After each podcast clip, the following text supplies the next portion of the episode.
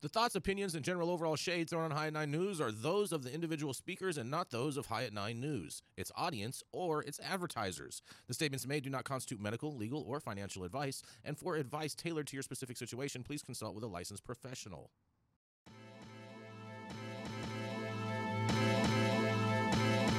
Welcome to the High at Nine News Hour, where you will hear from cannabis industry experts and professionals from around the country talk about important topics while shining light on global issues and discussing cannabis as it relates to politics, regulation and reform, data and technology, science, research and medicine, family and parenting, art, celebrities and entertainment, fitness, sports, mental health and wellness, and plant based medicines and entheogenics.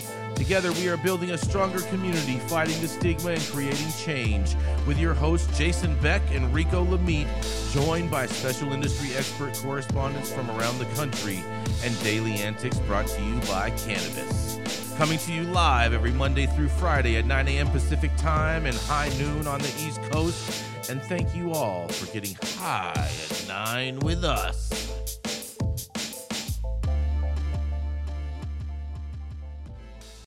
Tryptophan? Yeah, Oh, right. Yeah. Good morning, took- I took a- everybody. oh, what's that, took a Rico? trip back to Plymouth. Oh. I took a trip back, back back to Plymouth last night. You took crazy. you took a trim it, ti- a, a trip black to Pl- Plymouth. Is that what you're telling me? The, the the the witch hunts were crazy as a black man Oh, back then. Oh boy. Promise, I've seen it Oh, firsthand. Oh boy. Good morning, everybody. It is Friday, November 24th, and today is your welcoming day. Or excuse me, your welcome giving day. So you guys are supposed to give give some stuff today, okay, and be happy about it. The blackest of all Fridays, Jason. Yes, exactly. it. It's also May's Day, Buy Nothing Day, even though everyone's going to buy something today. It's Black Friday, National Native American Heritage Day. And are you ready for this, Rico? It's also the National Day of Listening. Well, well, well. On that, thank you for joining us and getting high at nine with us. It's also high noon on the East Coast. And please remember to like, share, and subscribe to us on all social media platforms. Use that fancy QR code somewhere on your screen to find out where we live on the internet. And we are live every Monday through Friday on YouTube. And now we are also streaming on Rumble, Twitter, Twitch, and Facebook. So welcome to anyone joining us from any of those additional uh, audiences. But nonetheless, we are going to kick it off with the dope dad himself, Mr. Rico Lamitte, who, of course, cooks his turkey outside like all men do. That's right. It is the dope dad himself, Rico Lamitte.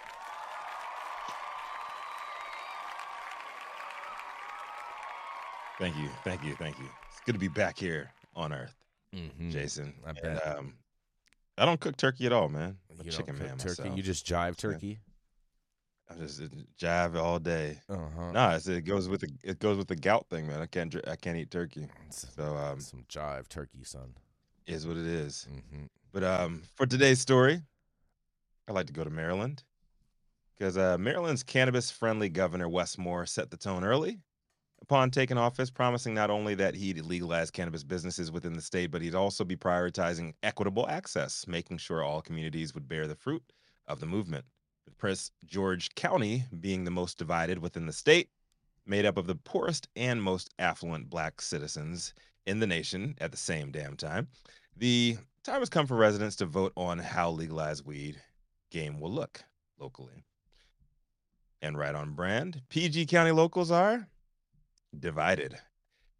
Per WTOP's reporting, Prince George County uh, Council could not agree on tightening the rules for cannabis dispensaries on Wednesday. A bill presented would have limited where cannabis dispensaries could be located in the county uh, to industrial areas and business parks and needed six votes to pass, but they only got five. One council member voted against it, and two council members abstained. The majority of residents who spoke at the meeting were all in favor of the bill. But Jamil Adlim uh, Johnson, uh, president of the Prince George County's Muslim Council, voiced his concerns. Communities like ours take on too many vices, as what happens in many minority communities. We say it's going to be managed and enforced this way, but take a look at the smoke shops, take a look at the liquor stores. You take a look at now at even truck parking and how it's not being enforced. It's hard for many of us to believe this will be enforced properly and not in a and not be a detriment to the community. Tony Caffrey, standing in opposition, reminded the council that Maryland had a goal when it came to legalizing marijuana sales. He said this The stated first priority of the legislature is to stamp out the illicit market so consumers have access to safe product. And this legislation runs counter to the state's objective. I agree, Tony. Council member Krystal Oriadha um, said that it's common knowledge that sometimes communities in the Beltway are not treated equally. Uh, what is told to us is not honored by businesses. There is a conversation that all these stores will be nice. They'll look like Apple stores. They'll look like yoga studios. But the reality is, no one can guarantee the quality that will be in my community. When I go to the liquor store in my district versus the liquor store in Bowie or Laurel, uh, all in Prince George counties, uh, they look completely different. There's bulletproof glass at every liquor store in my district. the notion of my idea that every community is treated equally just is not true. She's also concerned about the saturation, oversaturation of harmful products in certain communities like liquor stores, tobacco shops, and fast food chains. The bill is asking for us to be mindful of the needs and outcry of those communities. They have made it clear they don't want to continue to see this oversaturation in their community. Uh, please put them first for a change over industry. It was very refreshing to see, you know, all these conservative black folks and y'all don't believe me when I tell you about the East Coast and in, in the South, uh, because it does it does exist. The oppo- the one opposing vote came from Council Member Wanika Fisher. I do think this has negative impact on social equity applicants, our black and, bro- and brown businesses. I think the conversation between legalization and zoning has been conflated during the entire conversation. We're not here to debate legalization. I also believe when you constrict it this way, the rent that black and brown businesses are going to be paying in very small selected zone is going to be extremely high. Supporters of the bill are uh, hope to be able to get more members on the council to vote in favor and bring it back up for a vote in the new year. As legalization and decriminalization continues to expand nationwide, data is increasingly available regarding crime, home values, and more tied to residential areas close to cannabis operations. And so far, all are trending positively. So I know it's tempting to scratch the reefer madness itch, especially when you're you've been you know conditioned for so long uh, not to believe the truth. But personally, I think PG County dodged an economic bullet with this one not passing. But I'm interested in hearing the rest of y'all's thoughts. I'm Rico Lamitte, the dopest dad on the street. Happy blackest of all Black Fridays, Jason. what do you think about this one? Oh man, Rico. I mean, are, are you surprised? Are you surprised by any of this? I, I, I think looking at it, you know, like more conservative um, uh, black communities and everything, you, you get to see uh, uh, across the bigger picture. It's more about economics and not as much. You know, you have a bunch of whistleblowers and shit like that, like your favorite ex president. But um, a lot of it is economics. It's not so much um, it has to do with race in certain areas and we have so much data supporting you know home values increasing and supporting communities uh, being uh, um, uh, brought up and benefiting from the sale of cannabis in their zones in their uh, communities in their counties. But you still have people like this saying like oh we don't want a bunch of weed shops in here looking like uh, bulletproof liquor stores and tobacco shops. They, they just don't get it and, and they're just not tuned into reality in I, my opinion I mean, maybe they want them to look like yoga studios, like they said in the article, Rico. It just sounds like their arguments sound a lot like maybe the they first just year of Orange Orange County. Does it not sound like Orange County? Maybe they just don't. maybe they just don't want slumlords in their in their county. I mean, the Orange County, California was saying the same shit, and then a couple of years later, after Santa Ana, the only place where they allowed uh, cannabis to be recreational uh, uh or adult use, excuse me, uh, uh, out here, everybody wants to add it now because they want a piece of that pie. They want a piece of that economic pie, and they're like, "Oh, it's not so bad after all, is it?" And they want to jump on the bandwagon. Not late. not not every city in Orange County has added it. It's just Costa Mesa. They are starting to evolve because they, they, see everybody they, else. They, they, they, are evolving, and and that takes time, and, yeah. and with with evol- you know, evolvement takes time. So I don't know why you're making such a big deal about it. The problem is this. What's that? The what's problem that, is, is that we're we're comparing cannabis to alcohol, and that's the problem. Yeah. Yep. The problem yep. is that it's a it's a bad comparison. Mm-hmm. Cannabis is not like alcohol, and this is my my problem with those who support the adult use recreational market is that they are misstepping here, trying to compare like alcohol. It's going to be treated like alcohol, and here we go.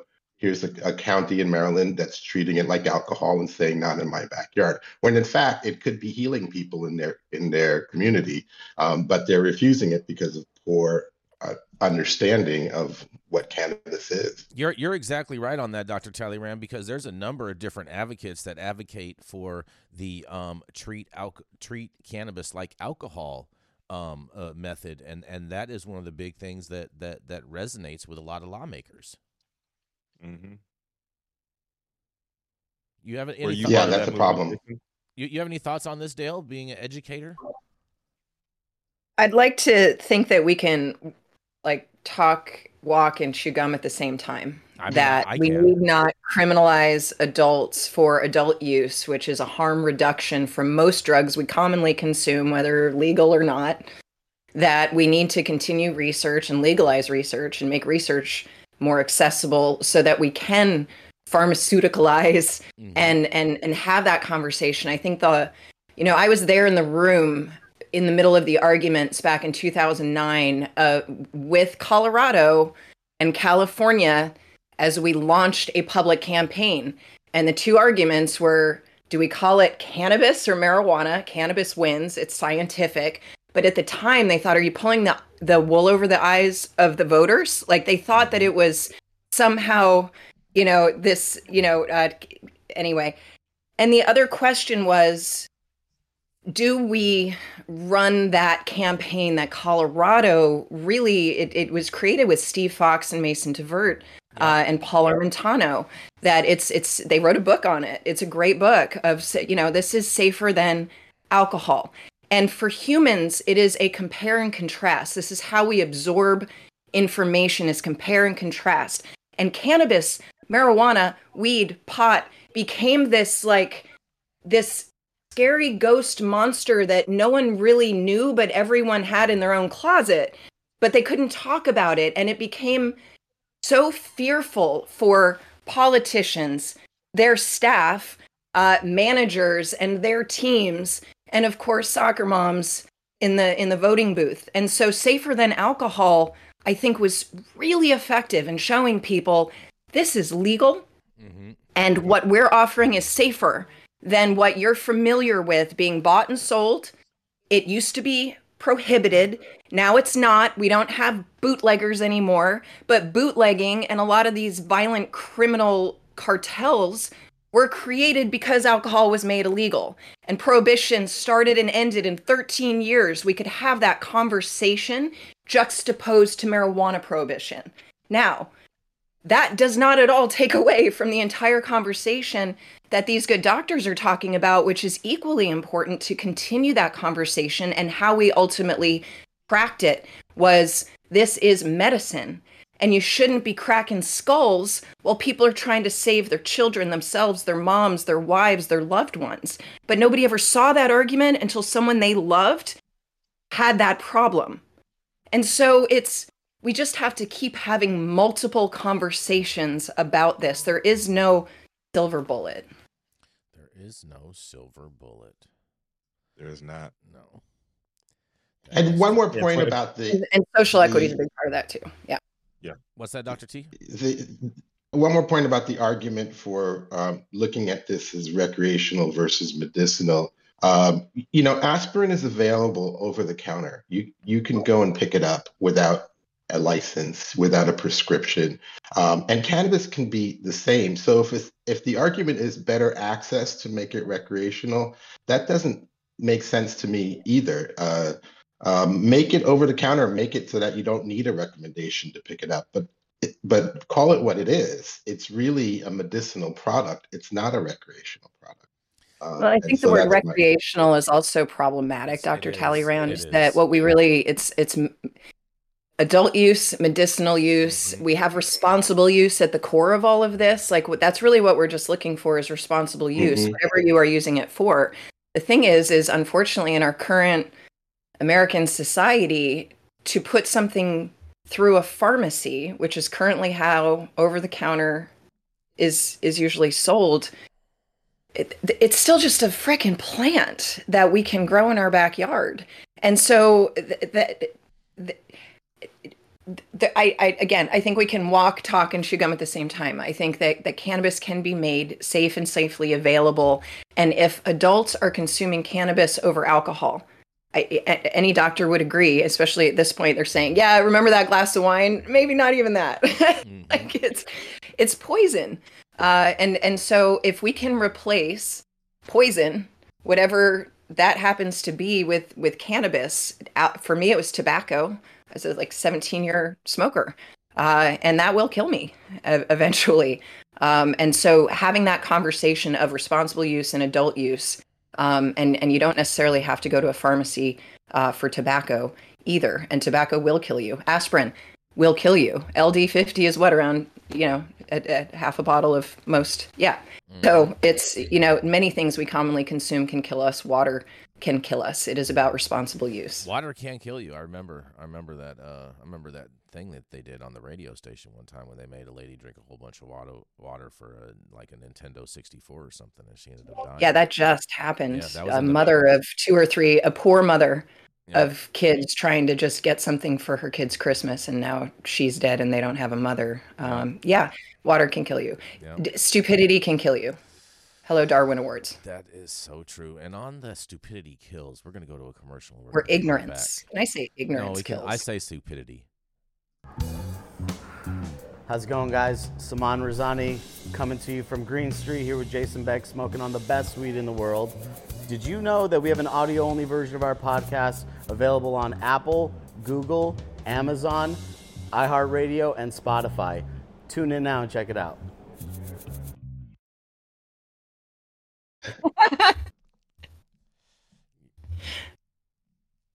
oh man, they're, they're they're telling me Adam in the chat. They're saying that my mic is down. Oh, they're saying that I'm good. Okay, all right. Adam says I'm good. You guys tell Adam something in the chat.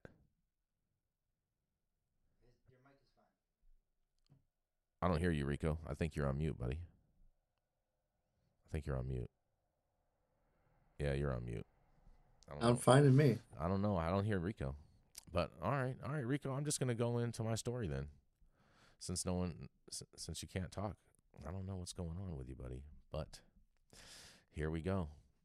Here we go. And this is for you doctors, okay? Since we have two doctors today, I found a medical story for you guys.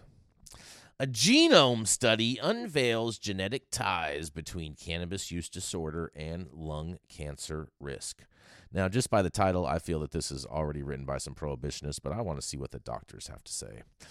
In a recent study published by Nature Genetics, researchers conducted a genome wide association study, GWAS, to gain novel insights into the uh, pa- pa- pathophysiology pathophysiology of cannabis use disorder. Pathophysiology. Pathophysiology. Thank you, Dr. Mark. Pathophysiology of cannabis use disorder and public health concerns associated with the disorder. Cannabis is a psychoactive drug with a long history of illegal use. Many uh, that paragraph doesn't matter. Recently, many countries throughout the world have approved the use of cannabis for medical purposes and decriminalized its adult use. In the United States, medical use of cannabis has been authorized in 37 states, whereas adult use cannabis is available in 19 states. With the recent changes in cannabis law, a gradual increase in the prevalence of cannabis use disorder has been observed worldwide, they say. A GWAS meta analysis of cannabis use disorder was conducted using the Million Veteran Program database, which is one of the largest biobanks in the world that compiles with genetic health and lifestyle data to facilitate genetic research. Additionally, a meta analysis was conducted on data obtained from 1 million. 54,365 individuals of European, African, and mixed American and East Asian ancestries designated by the reference panel used for the assignment. Single uh, nu- nucleoid uh, polymorphism, SNP, based her, her, was calculated within each ancestry using population specific methods. A total of 22 independent genome wide uh, significant GWS loci were identified with, within European ancestry. Two GWS loci within African ancestry and GWS locus within admixed American ancestry and two GWS loci within East Asian ancestry. That's a lot of Lokis. The lead SNP for European ancestry was near the cholinergic receptor nicotinic alpha 2 submit encoding gene. For African ancestry, the lead SNP was in intron of gene that encodes for a pH dependent proton coupled amino acid transporter for glycine, alanine, and pro, proline. For uh, admixed American ancestry, the lead SNP was in an in- intergenic region uh, downstream of the leucine rich repeat contaminating containing 3B. For East Asian ancestry, the lead SNP was intronic to the semaphorin 6D encoding gene. Comparative analysis of cannabis use disorder and cannabis use trials with a range of psychiatric and non psychoactive traits showed a much more substantial overlap of cannabis use disorder with path- pathological and negative traits. The calculation of SNP based uh, herbality within each ancestral group identified significant SNP based herbality for three larger ancestries, including European, African, and mixed American ancestries. The comparison of genetic correlations between cannabis use disorder and cannabis use uh, revealed that the strongest positive correlations are related to smoking inhalation and alcohol dependence. Comparatively, the strongest negative correlations are related to the age of first inter- intercourse and smoking cessation. Further analysis identified a bioretical causal relationship between cannabis use disorder and schizophrenia. Regarding the differences between the cannabis use and cannabis use disorder, the analysis showed that cannabis use disorder is much more closely associated with psychopathology. A a uni, un, un, unidirectional causal effect of multi site chronic pain on cannabis use disorder was observed in the study, and this indicates that chronic pain might act as a driving factor for cannabis use disorder. The analysis further identified a unidirectional causal effect of cannabis use disorder on lung cancer um, c- conditional analysis of this result was smoking inhalation did not significantly alter the relationship between cannabis use disorder and lung cancer. However, the conditional analysis with cigarettes each day mitigated this relationship. A tran- transcriptome wide association study identified 36 and 15 genes using the adult and fetal brain fetal cortex expression respectively DALR, uh, anecdotecon binding domain containing three DALRD3 was the only common gene in these gene tests. Uh, nonsense mutations in the gene are known to be associated with developmental delay and early onset epileptic encephalopathy and the observed gene associations included four district GWAS loci, including DALRD3, both fetal and adult, and ERCC8 fetal, and RP11 629G13.1 in adults, and PLP PP2 for adults. Proteins encoded by these genes are associated with various cancer types, including breast cancer, um, esophageal cancer, and multiple melanoma. The uh, and, and the estationin of SNP based herbality of cannabis use disorder showed significant enrichments for the fetal brain frontal cortex, but not for the adult brain cortex. This enriched fatal SNP based herbality indicates that the development brain that the that in the developing brain genetic factors might play a role in inducing cannabis use disorder even in the absence of cannabis exposure. The study finds a significant difference between cannabis use and cannabis use disorder and genetic liabilities to cannabis use disorder exhibit a much stronger association of psychopathology and disability. No Notably, the study finds a casual link between cannabis use disorder and lung cancer risk. Well, I just read a whole bunch of stuff that I would love some uh, in-depth intellectual knowledge on from our two doctor, esteemed doctors that we have on here on the panel. And thank you so much, doctor, well, for your help with some all, of those words. I don't hit, know what I just read. Hit, hit the applause button for making it through that um, that article, Jason. You did a great job. Amazing. That's what I'm talking about. Thank Where's you. the applause button? There should I, be an I don't know, button. Adam. Adam, they're asking for the applause button, Adam. There we go. There we go. Adam is on it. Yes. So, there we go. Dr. Gene, you want me to take this? Go for it. Go for it. Okay. Yeah. So so this is this is super interesting and really cool on what they're doing in terms of trying to read correlations between cannabis use dis- disorder. I always think of, you know, okay, what is that exactly? Well, that's just stoners, okay? So stoners. So whenever you hear cannabis use disorders, just or disorder, just insert you know the word stoners in there. It's okay. What are they looking at? And so this SNP or these things called single nucleotide polymorphism, which is a just a fancy word for a marker in a in a piece of DNA.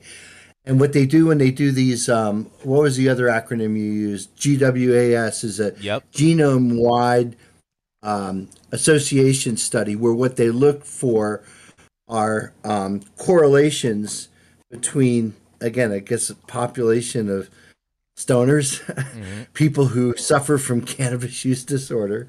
And what they see is they start to see correlations. And I really like that this crosswise correlation to, to cancer susceptibility is really, really cool because now you're kind of looking at like how cannabis acts on the human genome to kind of reprogram it, or maybe again just to send off little alarm uh, uh, signals to physicians like Dr. Talleyrand around patient susceptibility towards certain diseases, cancer in particular, which would be really cool because then you would look at maybe other symptoms and say, hey, we shouldn't ignore that let's have a CAT scan done or let's, you know, look at this patient a little bit more in depth.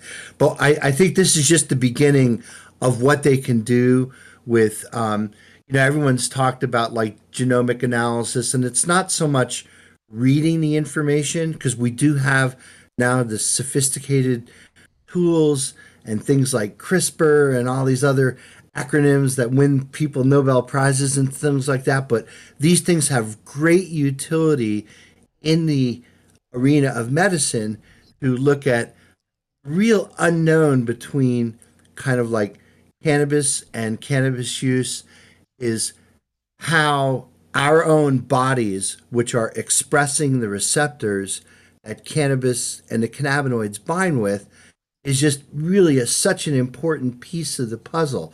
And I think studies like this will help scientists and doctors and medical professionals really understand not just cannabis use disorder. I think that's just kind of like a bullshit term for again stoners, people who use a lot of cannabis, but to understand what that does at the genetic level and how that influences different uh, susceptibilities to diseases. But I'd be great to hear from Dr. Talleyrand if he agrees like with what I'm saying here. Well, you you bring up a good point. I, I mean, the the reason for genetic testing is really to predict, right? I mean, in the practical real world, we want to be able to predict if you're going to have a negative outcome uh, from something. But using genetics alone is problematic because there are what we call epigenetic factors, factors outside your DNA. And um, for those who, who have trouble understanding, think about a blueprint, a blueprint for building a house or, or remodeling a house. Often you have a blueprint, but when you actually go and do the remodeling, it doesn't actually completely follow the blueprint. There's real world and there's the uh, there's the the DNA, right? Uh, and and looking at the real world is important. So when you think about cannabis use disorder and their ability to say that uh, uh, you know, 10 to 30 percent of the population has cannabis use disorder. But when you actually look at the real world, you you don't see that. You don't see people having problems with cannabis. Then you just have a, a poor definition already, and then trying to link it with genes just makes it poor on top of poor. I'm not a big fan of this study. This came out of Yale, um, and I, I have concerns. You know that Yale is being funded by the pharma industry and is looking to pull out negative uh, uh, uh, information on cannabis. I'm with that. But yeah. So so so so Dr. T labels this as a prohibitionist piece. Well, and the editor didn't. Sorry, I was just going to add the editor didn't help, and I'm I'm blaming the editor because it's usually the editor that chooses the headline. That at the very end it says, "Oh," and there was not not causal, but a casual link, and that becomes the headline of it's lung cancer. I like. I'm just like, just can we just even aim for any semblance of accuracy in the headline that never gets pulled back? It's the headline that is the jolt to the system that everybody points to not the retraction not showing that the mm-hmm. the metadata studies actually excluded anything that showed anything positive as far as results and also only studied people with problems instead of all the other people that had no problems that raised their hand because they didn't to be a part of this study it's just frustrating as all get out mm-hmm. well that and and the well established 40 year study of Dr. Donald Tashkin at UCLA, which basically proved exactly the opposite of what the government intended it for it to prove, which is that, like cigarette smoking, smoking cannabis was going to lead to lung cancer. And what he found was that people who smoked cannabis had lower incidence of lung disease from people who don't smoke anything at all. It's protective. Right? Same yep. with alcohol. Yep. Yeah. Right. Yep. Describes the, the prophylactic properties that these compounds have when inhaled into the lungs. Now, that doesn't mean, and Dr. Talleyrand, correct me if I'm wrong, doesn't mean that smoking weed can cure cancer. It does not mean that. But it does mean in a statistically significant and this wasn't in mice neither. This was in humans, which is great. Funded by our tax dollar, right? by NIDA because they wanted to prove it to be bad, right?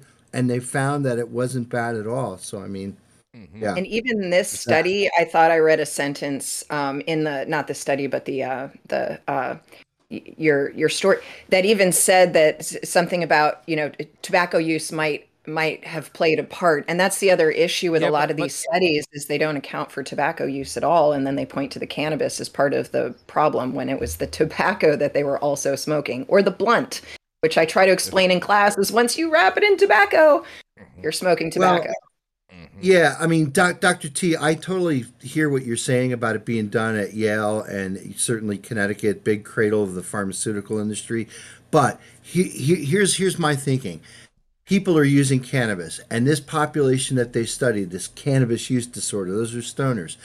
They're linking this now genetically to enzymes. I mean, think about it. This is kind of like the outside in insult of these compounds into the human body. And what these folks are reading genetically is how is the body genetic at a genetic level reacting to it. As a scientist, I'm like, cool. We need to know that because you know, like, you know, does it is it efficacious again against certain aspects of cancer because you're getting cannabinoids into the fatty tissues of your body where free radicals can do damage.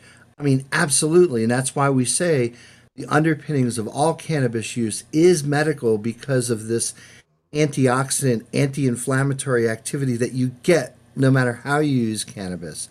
But at the end of the day, and I agree with what you're saying, is that you know if they're trying to draw some you know connection between cannabis use and cancer, I mean that train's left the station years ago, and that ain't that ain't happening.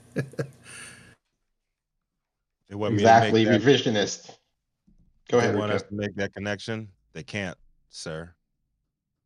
Mm-hmm. And yet they still do. They still try. Um, Nick, Nick in the chat, he's saying uh, that he, he he brought he, he brought up the U.S. Health Department patent on cannabis as a neuroprotectant, and uh, they told me I was right. wrong. No, they actually have two patents uh, on. on it's that. expired now. It expired. They this renew. Oh, I thought they renewed. They didn't renew uh, well, year? I don't know if the new, new one's I, expired. I know that the classic one from from 2003, the neuroprotectants that they filed. The ironic thing about that is that they smuggled the cannabinoids into Bethesda from Mechoulam's lab back in the 60s oh, to boy. do that initial work. So they broke their own laws to basically get that work done. So. And, d- d- well, doctor, but it also shows, and Dale, you bring up a great point because the U.S. Patent Office doesn't give a shit about drug policy or drug law. When they find an invention, they found that these things had this neuroprotective properties. And part of the neuroprotective properties is again these these cannabinoids act as antioxidants to quench reactive oxygenated species, which lead to free radical mediated damage that often underpins cancer growth. So it's just beautiful that the government itself has demonstrated medical use mm-hmm. when Schedule 1 says there is no demonstrated medical use. So, how could the plant from which these compounds are derived still be Schedule 1, claiming no medical use, when the USPTO, a different branch of the government, has independently said these things have medical use because they have neuroprotective properties? And uh, in regards with this, Dr. Talleyrand, Nick in the audience has has a quick question for you. He says that his neurologist has told him five plus times that cannabis causes seizures, and he, he says that he asked him where he's taken if uh, he asked him where if he's taken further education on cannabis, and he wouldn't answer him, and just doubled down that cannabis causes seizures, and basically said, "I've been doing this for 25 years, and you should listen to me." Doing he uh, his doctor told him that he's been being a doctor for 25 years yeah yeah yeah that he's been a doctor doing this for 25 years and he should listen to him and and basically not and and so what i would say is that the medical practice? yeah practicing for 25 years mm-hmm. the medical establishment has not acknowledged the endocannabinoid system or uh, done any work on educating on the endocannabinoid system. And so I wouldn't look to his doctor, his neurologist, as an expert in in uh, phytocannabinoids or the endocannabinoid system. Um, you know, unless he's looked outside of medicine and and looked at the science, then um, he's not speaking from a place of authority. All right, and I'm getting just, asked just because you've been doing something 25 years don't make you good at it. That's right. Well, and my point right. was practice. You need to keep practicing and keep learning. And there's, you know, if you go by what he learned 25 years ago in medical school, then he's right. probably not a great doctor if he isn't staying on top of new he's, information. Find another doctor is my recommendation. He would be considered like a politician that is unwilling to evolve. But on that, we um, I'm getting told we got to go to a commercial. We're going to be right back. I'm Jason Beck, and this is Smoky Vanilla. And if you want to feel as good as I look, then you need to get yourself a stretch and smoke with Smoky Vanilla. That's right, baby. I'm Smoky Vanilla with my background in kinesiology I'm a sports massage therapist and stretch coach. I focus mostly on athletes who have chronic pain or injury due to their sport, or the legends of the chronic in the game, baby. Oh, yeah, you know what it is. We just stretched and now we're gonna smoke because you know what it is. That's right. I love intuitively creating a session based on the individual I'm working with. We'll go through a few assessments, look at the past health history, injury, or anything that's still affecting you today, and create a customized session just for you. Let's go.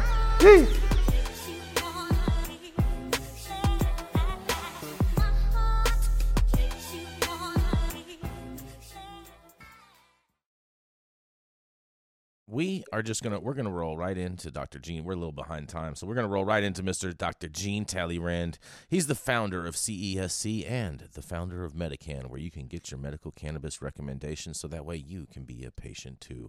That's right, is none other than Dr. Jean Talleyrand. Thank you, Jason. Happy Friday, everyone. I hope you had a great Thanksgiving with family and friends. So while you were deciding whether to have turkey or stuffing, South Dakotans have been thinking about mandating medical cannabis education for dispensary employees. My headline today is from Inside Higher Ed. South Dakota College proposes cannabis education requirement by Kathryn Palmer. South Dakota voters approved medical cannabis in 2020 but the industry still has critics. Can an education program for cannabis dispensary workers improve the industry's credibility? Benjamin Valdez, Vice President of Academics at Southeast Technical College in Sioux Falls, presented the preliminary idea to the state legislators' uh, Medical Cannabis Oversight Committee earlier this month. The proposed certificate curriculum would include courses on medical cannabis laws, pharmacology, ethics, compliance and dispensing, and a capstone where students would demonstrate their knowledge in an industry setting. Valdez told the committee if we are to ensure the safety of citizens of South Dakota and of this narcotic as it's being dispensed in the form of medication, we are advocating that we look at some form of education for these individuals. Valdez said that as far as he knows, South Dakota would be the only state to require formal education for dispensary workers. Currently, the state's administrative rules require all dispensary employees to receive training on record keeping, safety, and security protocols, but don't specify further training requirements. According to state data, there are more than 12,000 registered medical cannabis patients in more than 90 dispensaries in South Dakota. Though voters approved medical cannabis, Governor Kristi Noem has characterized cannabis as a social ill and opposed any form of legislation. Voters also approved recreational cannabis, but Noem authorized a lawsuit arguing nullification of the recreational cannabis amendment because of the state's constitution requires addressing only one subject at a time. Valdez has no position on whether the state should approve recreational cannabis, but is more concerned about educating the industry and the public. Through education, we can ensure that we have those best practices and safety components in place. Uh, lawmakers questioned the logistics of the educational requirement. How would the education be delivered? And would dispensaries be temporarily shut down as its employees earned the certificates? Valdez told the commu- committee that his college has the capacity to teach the courses in person, hybrid, or online, but deferred to the legislators on whether the dispensaries would need to shut down as its employees took the course. Char Gamble, CEO of Emerald Con- Consulting, is supportive of the concept, but has concerns that the training curriculum might require too much time to complete. Kittrick Jeffries, owner of multiple dispensaries in the state, is also concerned about a backlog of employees needing certificates prior to hire. Jeffries feels medical professionals should be required to take the training rather than the 12 to $18 eight entry level employees. There's a lot of nuance in helping patients and finding out what products best fit their debilitating conditions. But that relationship goes back to their doctors, he said. Higher education should never be mandated for entry level staff. California's Oaksterdam University offers more than 25 courses on various aspects of cannabis and the industry. However, the courses are not mandated in California.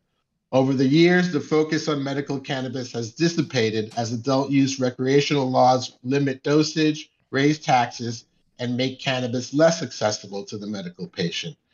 South Dakota is considering a proposal to legit, legitimizing cannabis by mandating education. Is this a good move? What do you think? This is Dr. Jean Talleyrand with High at Nine News.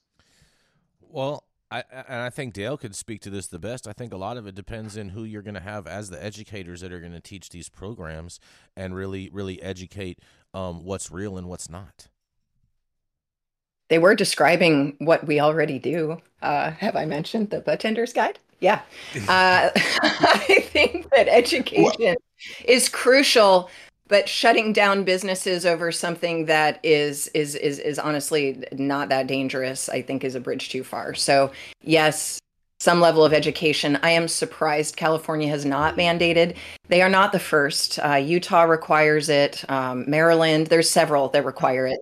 Uh, but it's um, yeah, I appreciate the name drop in the article. We would be happy. Shout out to my husband, born and bred in South Dakota. So uh, trusted, and yeah, more power to him for for recommending education. What I'm looking for here is the basics uh, to maintain public health and safety. Mm-hmm. Just like food service, it's this is more about people understanding proper handling, wash your hands after you touch your ass, kind of stuff. Like this is just basic food safety um, and and recommendations around not over consuming, especially when it comes to edibles, which I feel are probably the most dangerous for novice consumers and those around why, them when they're not, Why has that not happened here in California?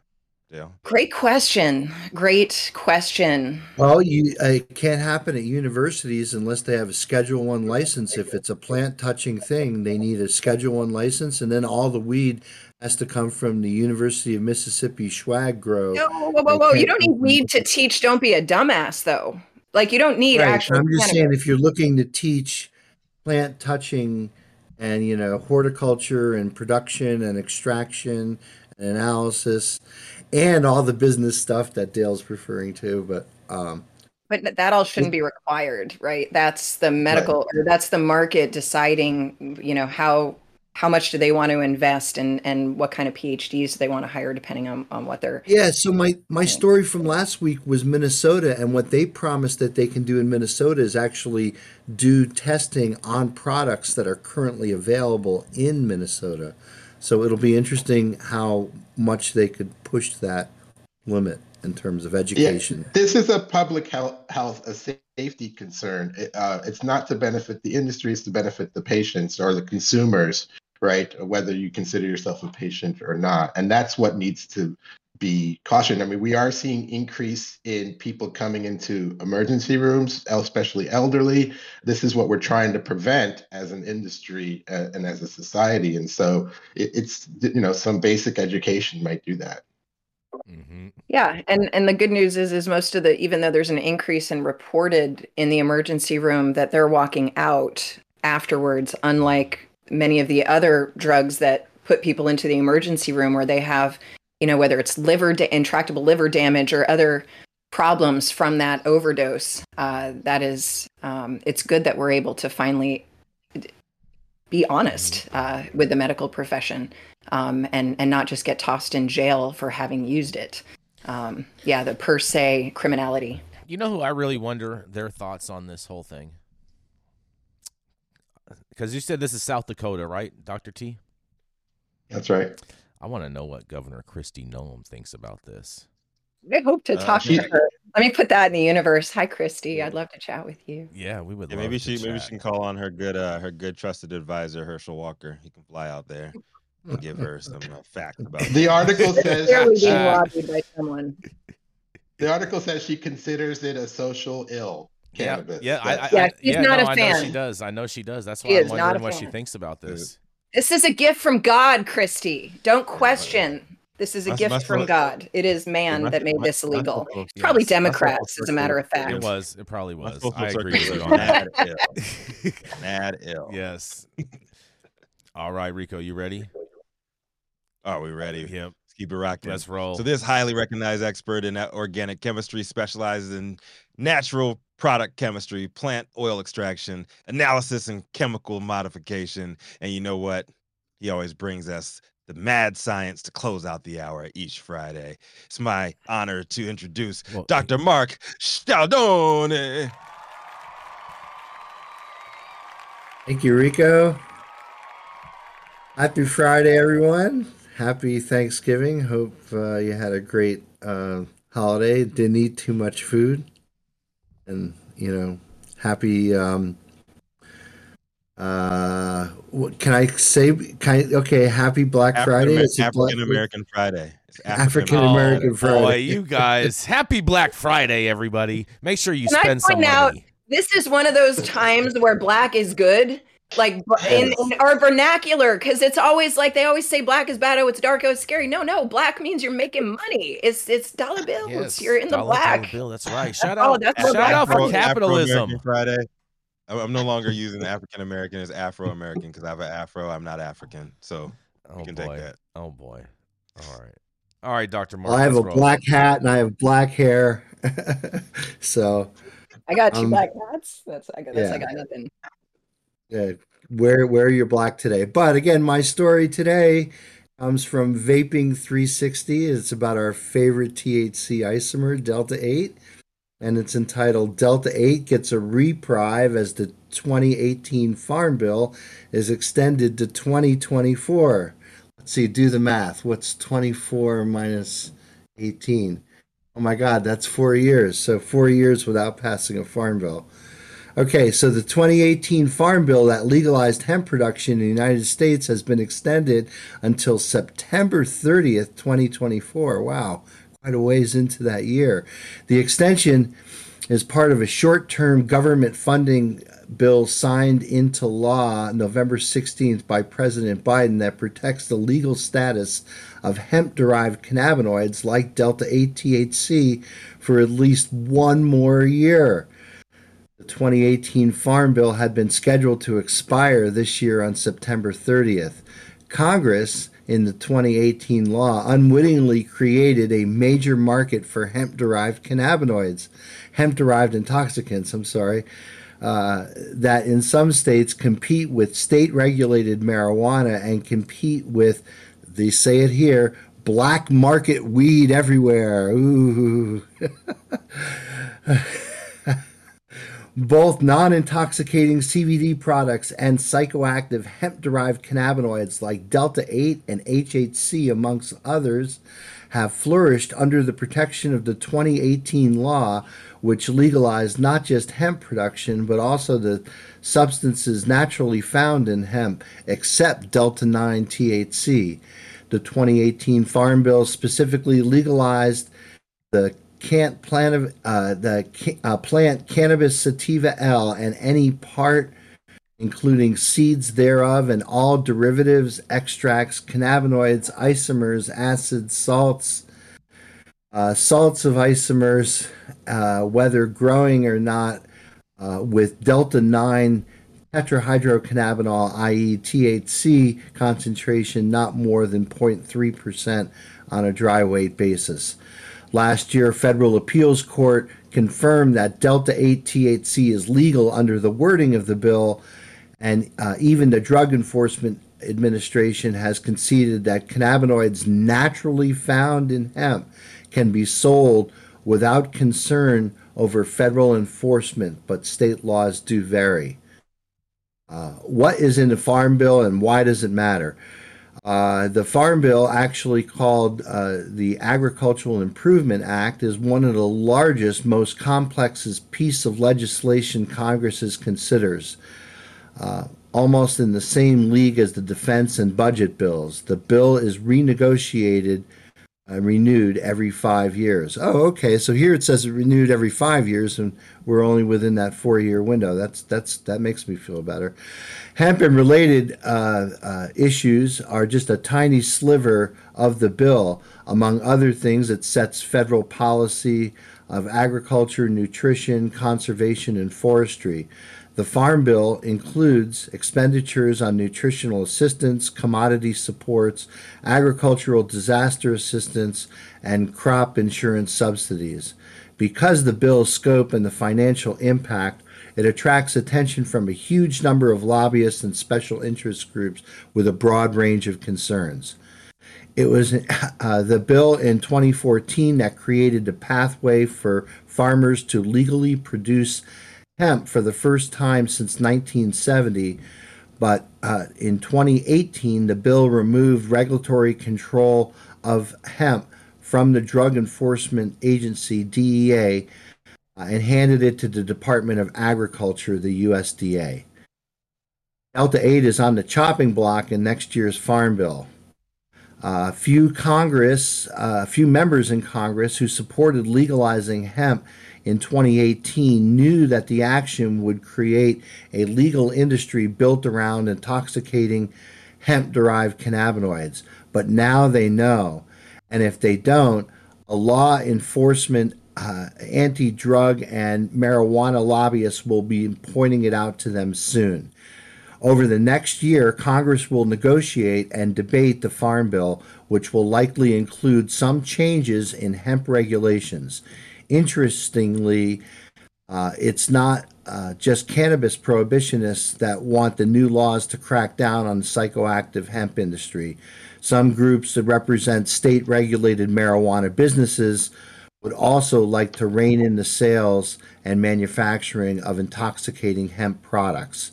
Various pro and anti cannabis groups are lobbying uh, with a variety of new hemp bills in or new hemp rules in the next farm bill.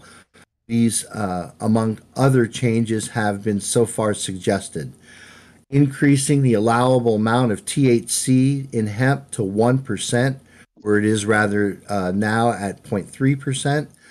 Uh, some say suggesting uh, allowable levels uh, to 1%, but including all cannabinoids in the total amount allowed, including THCA in the total in the total level uh, or the allowable level of delta 9 THC in hemp, banning hemp derived cannabinoids completely or limiting legality to cannabinoids that are actually extracted from hemp plants regulating all forms of THC in the same way, raising the legal age to purchase any cannabinoid to 21, requiring the FDA to regulate CBD in food and dietary supplements, eliminating DEA testing requirements for farmers uh, growing uh, hemp solely for industrial purposes, primarily for fiber, and relaxing bank um, regulations for hemp farmers and businesses. Lobbying will shift into high gear when Congress returns into session in January, uh, and legislative proposals for updating the new farm bill will begin to take shape soonly uh, thereafter. So that's the story. Uh, it's pretty much just kicking the can down the road, which is going to allow this um, uh, part of the market just to continue to flourish uh, in spite of some of the lawsuits we heard uh, uh, and stories earlier in the week, like from Meg Sanders and the folks in Massachusetts, as well as the group in California, where a group of uh, Southern California dispensaries have uh, got together and are filing a class action lawsuit against some hemp derived um, uh, product manufacturers. But that's the story. Be interested in what you guys have to say about this and happy Friday from the great state of Vermont. Happy integrated Friday to you, Doctor Doctor Mark. Uh, J- Jason, your Jason, yeah, your, I mean, your favorite uh, line here is like, "Oh yeah, the farm bill, the new farm bill's coming." The new farm bill's coming. Sounds like it's going to be more of the same, status quo. You know what? I, what I, I think you're right, Rico. I think you're right about this one because because every time when I was hearing everything that Dr. Mark was saying, it made me think that oh, this is just going to be more of the same. And apparently, the hemp lobby got some good lobbyists now. Well, and is isn't it true that the USDA's regulation, which is the Farm Bill, runs out at harvest? So if that if that mm-hmm. hemp has already been deemed hemp and then that goes off to some processor and turned into CBD isolate, how does that fix converting CBD isolate by people who never touch a plant at all, who are just playing, you know, chemical manufacturer in a warehouse somewhere and are converting CBD into THC chemically. You know, I mean, they didn't anticipate that, and I think you know we've been through this before, but I guess this is really regulation that you can't look for the farm bill to solve. It's the FDA's it's in the FDA's bailiwick because once harvest happens, that corn becomes food, right? And right. so to, for Del Monte to sell cans of food, they have to, or cans of corn, they have to have an FDA registered food production facility that's regulated by the FDA to make sure people aren't getting sick from eating cans of corn in their corn casserole for t- Turkey Day. yeah. But you know, think, think think of it like this: like if the FDA if the FDA actually regulated after harvest, there would be regulation for what you do with that hemp, bring it to use in markets where humans are going to consume it or come in contact with it. Mm-hmm. They've dropped the ball on that. It has nothing to do with the farm bill at all, right? I, I, I think you could be right about that. They definitely have dropped dropped the ball, and there's definitely a big lack of enforcement. They're just basically letting anything go when it comes to hemp. It seems like to me. It has everything to do with optics. Mm-hmm. That's it. Yeah, that's that is so so so true. Uh, we're we're, we're going to keep this show going. We got one more story for you guys. We have that's right, the chancellor herself, Miss Amsterdam University, keeping no. Oh, Miss, Miss Amsterdam. It was Miss Oaksterdam University. My bad.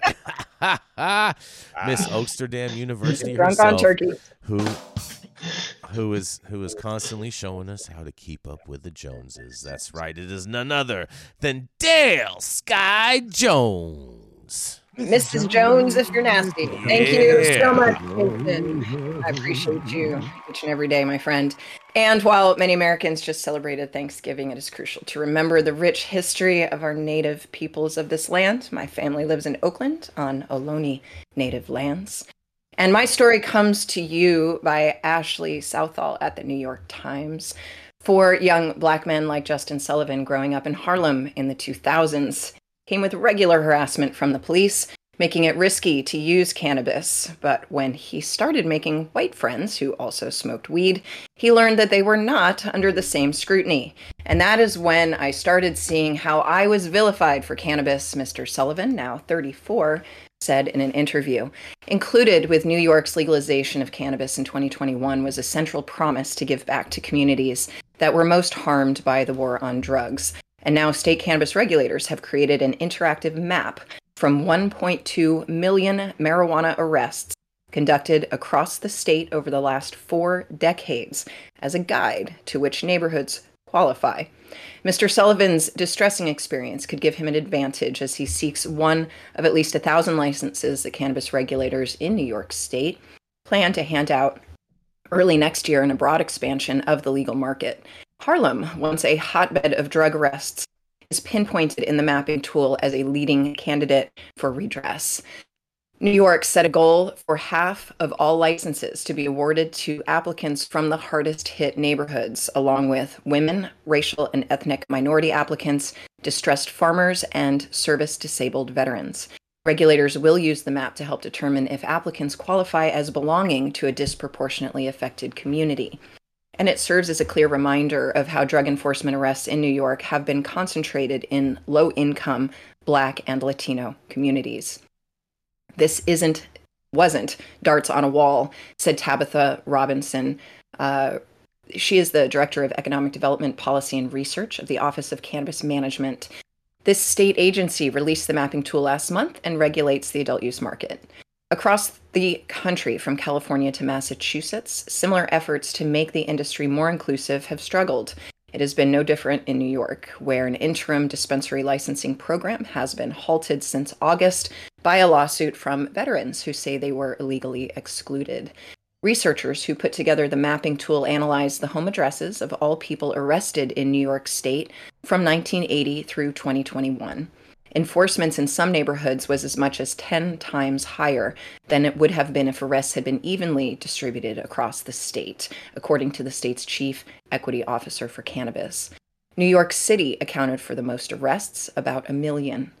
The places with the most disproportionate arrest rates were all in the city a jagged stretch of Brownsville, a boxy tract anchored by a major public hospital in East Flatbush, and a triangular expanse of East Harlem surrounding the Robert F. Wagner houses.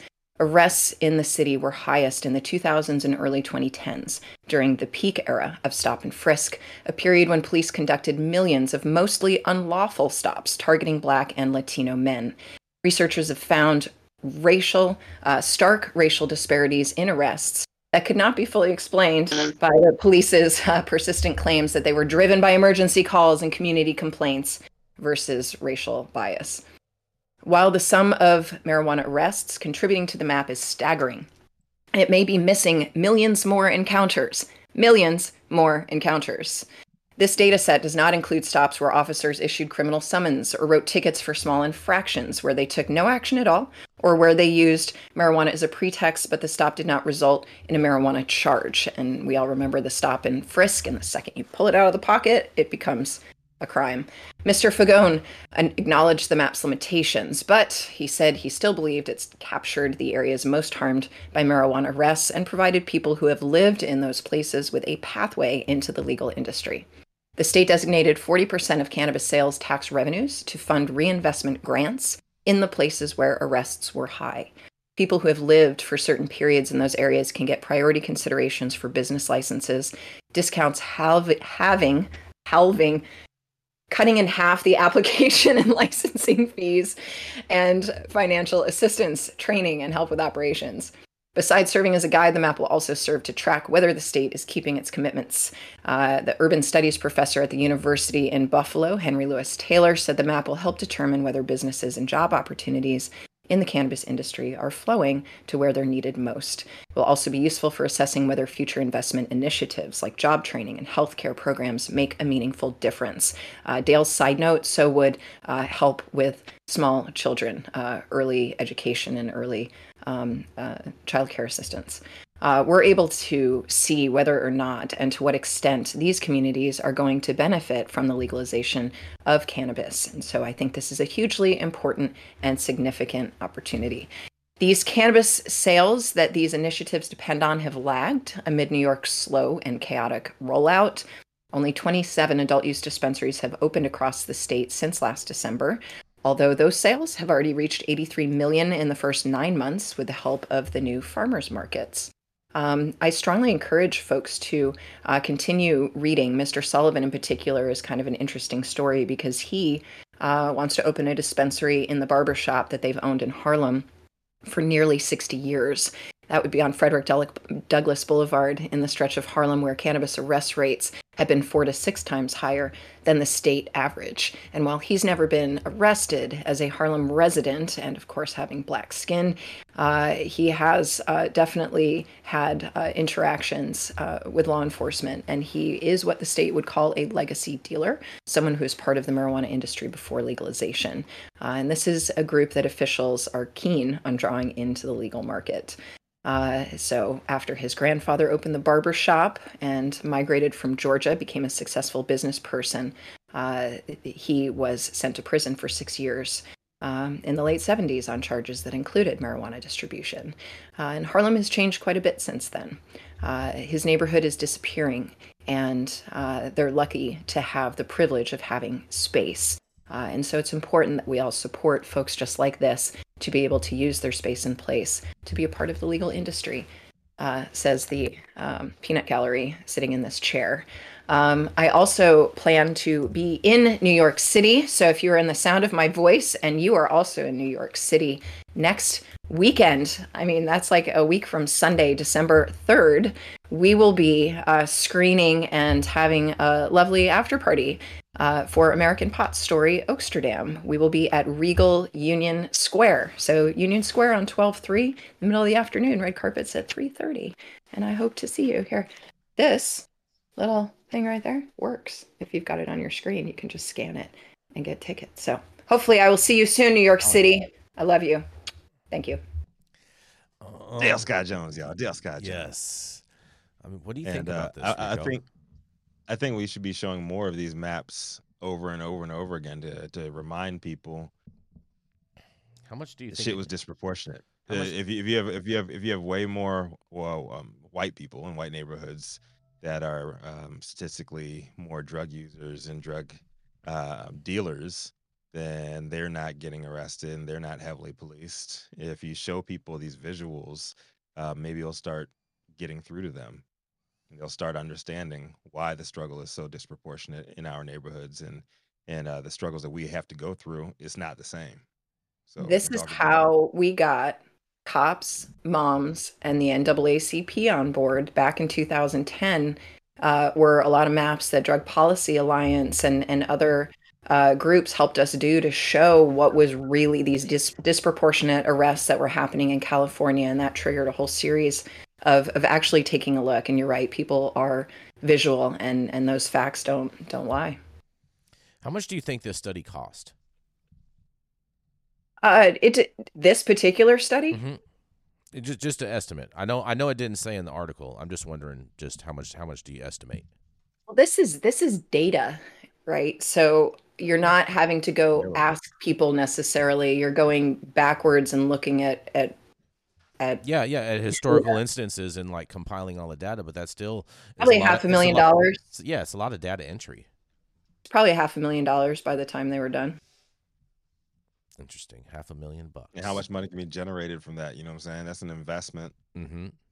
It's part of the beginning. of the investment into these communities. You have to identify who has yeah. been disproportionately affected to then be able to inject help. And I'm just here to ask that the help that these communities get isn't only in the form of we'll teach you entrepreneurship because that is yeah. such a tiny percentage of the population that what we need to be doing is investing in the base of these communities and the safety nets of these communities that's where these tax dollars need to go not in anyway this workforce is where most of the people need to be jobs with dignity yeah that they don't have, to Dale, have, have, have, you been in new york Dale. have you Love been it. in new york since they've legalized like new york city like like manhattan I have not spent near enough time. I feel like I everywhere I just left just legalized. everywhere I've yeah. While I Dale's mean, out there, she's going to be frequenting all the trap shops. It's time. Yeah, I mean, J- Jason, yeah. that's that's the truth. Is is, is that is last time? Yeah. Is that just down the block from Harlem, where, where where we were at, which is mid Midtown Manhattan? Mm-hmm. There were there were trap. You could look up and down the street and see twenty trap shops. I'm telling Shout you, out just, Happy Monkey. Shout out Happy Monkey. Yes, oh, that is the yeah. last place I was in New York City. They're, they're, they're, they're everywhere. Shout out Vlad, Ramon, yes. David. I just talked to them two days ago because they're going to be on, My guys. on Sunday. You they're going to be with us. You know, yeah. you know what's funny is is I was spending some Thanksgiving time with some friends and uh, friends and family, and uh, one of these family members that I hadn't seen since I usually only see him around Thanksgiving. Usually, uh, they they told me that they uh, that that they knew Vlad, and I was like, get the fuck out of here.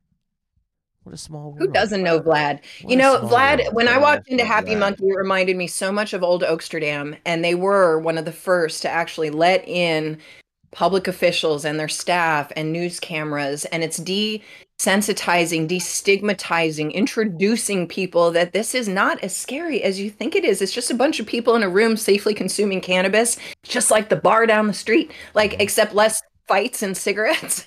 so it's yep, it is yeah. really uh, not that scary, and that's why I really shout out Happy Monkey is because they were brave enough to put themselves out there early when it was still very dangerous, and there's a I, lot I, just like I advised yeah. I advised him to do that early on. Oh, as yes. did I. Yeah. I was, yeah. Yes. yeah. Mm-hmm. People people think yeah, you'd be stumbling into it like an opium den or something like that. Like You'll be very, very surprised. Yep. Yeah. You know, we are at uh, we are uh, well over time today. Great discussion today. Always, always a pleasure on Fridays. We have the most cerebral, forward-thinking minds in the industry getting high at nine with us. Mm-hmm. Thank you all for joining us for yet another episode. You can catch us live weekdays at 9 a.m. Pacific, high noon on the East Coast. Big shout out to our super fans showing love, getting their comments posted live on the big screen, to our live audience and online supporters, catching us across all media platforms, tuning in each day. To our vetted correspondent team, tuning in from all over, thank you guys for such a great conversation today. To our production team, Cloud Media Partners, all of our sponsors keeping the lights on and our AV struggles to a minimum. Always Cannabis Sativa L, the reason we show up to read these stories every day. Thank you. It has been Friday, such a diverse and equitable oh Friday. Oh boy. Oh boy. Oh boy. November, November 24th, 2023. Shows over. You've all been blessed with the top industry headlines. Hope it's enough for you to pipe, put in your pipe it and smoke at least until Monday. Dr. T, what you got for us today, my man? You leave us with a, a great uh, message for people. Uh, thanks, Rico. Thanks, everyone. Let's see. Uh, well, let's remember that we're not going to get anywhere without education. Uh, that's where it all begins. So uh, open up a book, read an article, and uh, be critical. And not all education is created equal, right, Dr. T? That's why you got to be critical. Yes. Yeah. Ask questions.